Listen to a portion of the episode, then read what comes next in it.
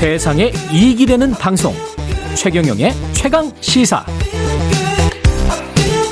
네, 어느새 시청률 13%를 넘겨 화제를 모으고 있는 드라마 이상한 변호사 우영우 드라마 속 주인공이 자폐 스펙트럼 장애를 가지고 있는 동시에 천재적인 기억력을 가진 주인공 변호사입니다. 예.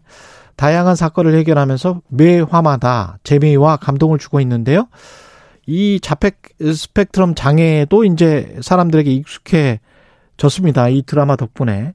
드라마 이상한 변호사 우영우의 자문을 맡은 분이 계세요. 김병건 나사렛 대학교 유아 특수교육과 교수 연결돼 있습니다. 안녕하세요, 교수님.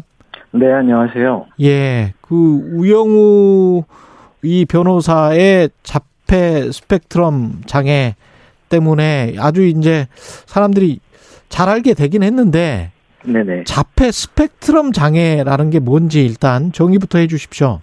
아, 네.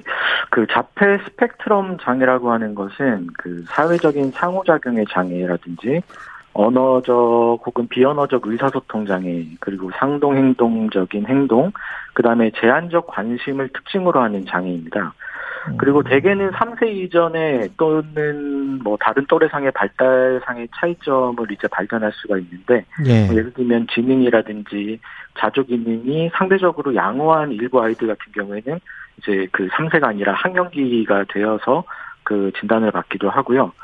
어, 뭐 이런 부분들이 더 양호한 경우에는 성인이 되어서도 예, 진단을 받는 경우가 있습니다. 그렇군요. 그리고 그리고 이제 이게 각각 문제의 행동이 광범위한 수준에 걸쳐 있고 또 복잡한 스펙트럼을 갖고 있다는 의미에서 자폐 스펙트럼 장애라고 부르고 있습니다.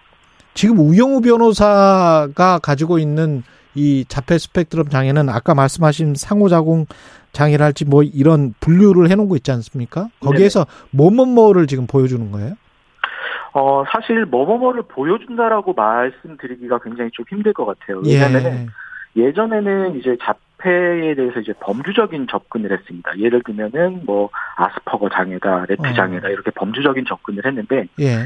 이제 이게 시간이 지나면서 이 범주적인 접근이라고 하는 것이 자폐를 이제 진단을 하기에 무리가 있다라고 해서 스펙트럼 차원으로 이제 그것을 옮겨놨거든요. 아. 그렇기 때문에 이 그 자폐라고 하더라도 같은 모습을 보이지 않고 굉장히 다른 모습을 보일 수가 있습니다. 그래서 음. 우영우가 이러한 측면이 있다라는 것을 정형적으로 이렇게 묘사하기는 네, 조금 뭐 힘든 상황은 있을 것 같습니다. 주황색도 있고 뭐 파란색도 약간 섞여 있고 뭐 이렇게 되는 거군요, 이게. 네. 그러니까 예를 들면은 네. 그 기존의 그 자폐 범주로 봤을 때는 아스퍼거로 치면은 아스퍼거의 그 고기능적인 그러한 뭐 특징이라든지 이런 것들로 이제 진단을 했는데 예. 살펴보니까 그게 아닌 또 다른 부분들 뭐 기능이 떨어지는 부분들도 같이 공존을 해서 나타나는 그런 경향이 있었죠. 그래서 어. 이 범주적으로 접근을 하면은 좀 무리가 있겠다라고 해서 DSM-5로 이제 바뀌면서 이 어. 자폐 스펙트럼이라는 예, 그 연결선상 차원에서 보는 예, 그 차원의 틀로 어, 자폐를 바라보는 관점이 바뀌었습니다. 그 극중의 주인공 우영우는 서번트 증후군은 있는 거 아니에요? 그렇죠. 네, 뭐 그렇게 볼 수가 있겠죠. 그냥 한 번 본 거는 절대 안 잊어버리는 거. 이런 거는 어, 어떻게 보면 그 일반 사람들은 거의 뭐 이런 사람을 찾을 수는 없고 이게 네. 뇌가 어떻게 돼서 이렇게 되는 거죠? 어, 일단 서번트에 대해서 잠시 말씀을 드리자면은 예. 사상적으로 정의를 한번 해보면은 자폐나 지적장애 등을 가지고 있고 그다음에 사회성이 결여된 사람 중에서 의사소통에 지장이 없는 그 일부에서 드물게 나타나는 천재성을 의미합니다. 그렇군요. 그 말하자면은 천재성이란 이제 우영우처럼 이제 기억력이 뛰어난 사람도 있고 예. 그뿐만 아니라 뭐 언어라든지 수학이라든지 예술이라든지 이렇게 다양한 분야에서 탁월한 재능을 보이는 경우를 이제 이야기하죠. 음. 근데 통계적으로 보니까 제가 어, 자폐 중에서 약 10% 정도가 여기 해당된다고 하는 통계 자료를 본 적이 있습니다. 그렇군요. 하지, 네, 하지만 우리 사회에서는 그렇게 흔하게 볼 수는 없죠. 그래서 이게 통계 오류인 건지 아니면 우리 사회가 이들을 못 찾아내는 건지는 예, 저도 잘 모르겠습니다. 아까 교수님이 성인이 돼서도 이런 자폐 스펙트럼 그 장애가 있는 사람들이 있다고 하는데 본인이 혹시 이런 거를 이런 장애를 가지고 있는데도 불구하고 이게 경미하기 때문에 네. 모르고 그냥 지나가는 경우도 있습니까? 성인에서 진단을 받는 경우는 대체 그러한 경우들이 많죠. 아. 그럴, 그랬을 때는 예를 들면은 자폐에서 보여지는 그런 뭐 상동 행동이라든지 뭐 반향어라든지 이런 것들이 거의 뭐 경미하거나 안 음. 나타날 수도 있습니다. 아, 그래요? 네. 네. 상동 행동이나 반향어라는 게 반향어라는 거는 남의 말 따라하는 거고 네네. 뭐 쉽게 말하면 그렇게 할 수, 그렇게 생각을 할 수도 있겠죠. 상동 행동이라는 건 남, 남이 하는 거를 뭐 흉내내는 겁니까? 아니요, 그, 그, 예를 들면은 예. 상동행동이라고 하는 것은 그 우영우 1화에서 그 아이가 예. 좌우로 왔다 갔다 하는 뭐 그런 음. 그 행동 양상을 보이잖아요. 예.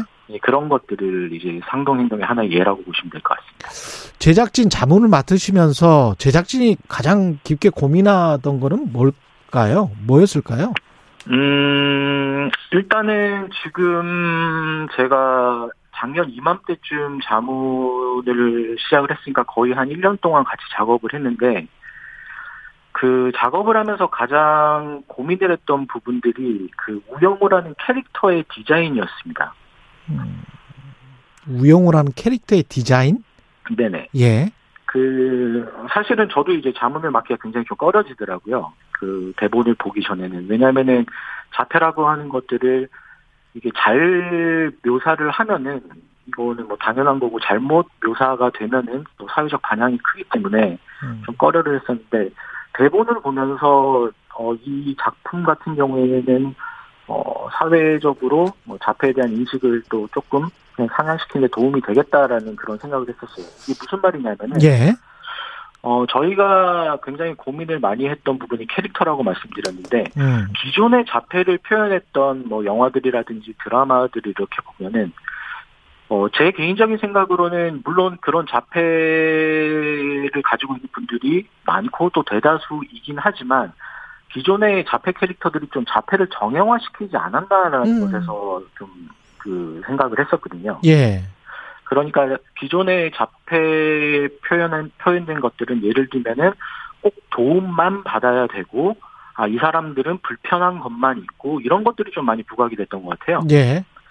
그래서 자폐라고 하는 것들은 그 스펙트럼이라는 진단명에서도 알 수 있다시피 꼭 그런 것만은 아니거든요. 음. 그래서 그 캐릭터를 이제 디자인을 함에 있어서 자폐의 조금 다른 측면을 좀 보여줄 수 있는 예, 그런 작업을 하자라고 해서 그 작업이 됐고 가장 음. 힘들었던 부분은 이게 드라마인데 이 캐릭터를 이제 드라마화에 맞게 이제 그 만들어낼 것인가 아니면 다큐멘터리에 어느 정도 그것도 부합을 할 그렇죠. 것인가 그 예. 선을 예, 정하는 게 굉장히 좀 힘든 작업이었습니다. 음.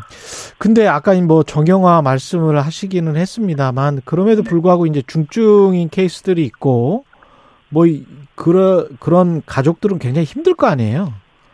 네, 그렇죠. 예. 어떤 사회적인 지원이랄지 법적 지원이랄지 이런 것들은 우리가 잘 돼 있는 편입니까? 어떻게 보세요?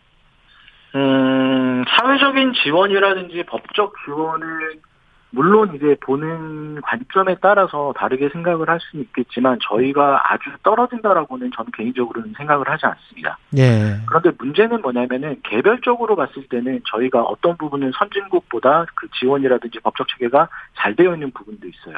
그런데 음. 그게 시스템화로 들어왔을 때 과연 부모님들에게 어, 이러한 좋은 프로그램, 아, 좋은 그 시, 좋은 그 법적인 지원이라든지 이런 것들이 체계적으로 혹은 그 잘 지원되고 있는가 거기에선 좀 의문을 어, 갖고 있긴 합니다. 예. 그런데 그런 지원보다 더 중요한 게 저는 이제 사회적 시선의 변화가 가장 중요하다라고 생각을 해요. 예.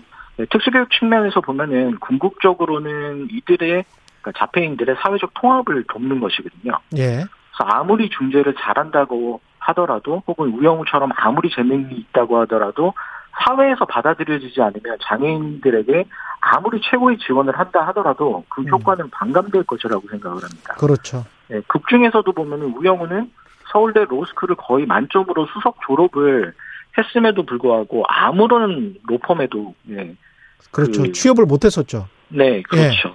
그리고 좀 더 현실적인 것을 말씀드리자면은 몇 년 전에 그 장애 부모님들께서 특수학교 건립을 허가해달라고 무릎까지 꿇었던. 일이 있었고요. 예. 지금도 많은 그 장애 부모님들께서 음. 삭발을 하시면서 자신의 이야기를 들어주십사 거리로 나가고 계신 것이 지금의 현실입니다. 그래서 장애에 대한 지원으로 우리 장애인들이 한 걸음 앞으로 나아간다라고 해도 비장애인들이 한 걸음 뒤로 물러서면은 그것은 장애인들에게 심적, 심리적 거리가 그대로인 것이 아니라 오히려 상처로 돌아올 수 있을 것이라고 생각해요. 아, 그래서 그런 장면들이 이번 주에 방송된 우영우 7화가 제가 그러한 이야기를 좀 내포하고 있지 않나라는 그런 생각을 해봅니다. 예. 그래서 통계적 차이는 있겠지만 음. 일반적으로 우리나라도 장애 유병률을 5%로 보고 있어요. 네. 그러면 사회적 통합의 관점에서 볼 때 이 5%의 장애인들이 피나는 노력을 해서 사회에 통합되는 것이 효과적일까요? 아니면 95% 대다수의 비장애인들이 이들을 사회제 사회적 허용. 일원으로 받아들이는 게 효과적일까요? 그렇습니다. 근데 제 생각에는 어 이 방향은 서로가 상대방을 보면서 한 발자국씩 다가가는 것이라고 생각을 합니다. 음. 그래서 이런 것이 가능하기 위해서는 이제 장애를 다름에서 오는 차이로 인식하는 것이 아니라 다름에 대한 이해가 선행이 돼야 되겠죠. 알겠습니다. 그래서 시청자들 분들이 보실 때 우영우라는 드라마가 뭐 음. 부족한 부분들도 있겠지만 이러한 부분에서 조금이나마 인식을 개선하는 데 도움을 주고 있는 것 같기도 합니다. 그래서 장애에 대한 지원 이런 것들도 충분히 고민을 해 봐야 되겠지만 전체적인 큰 틀에서 봤을 때는 예, 예. 그런 시선이라든지 이런 것들도 김병건 나사렛대학교 유아특수교육과 교수였습니다. 고맙습니다.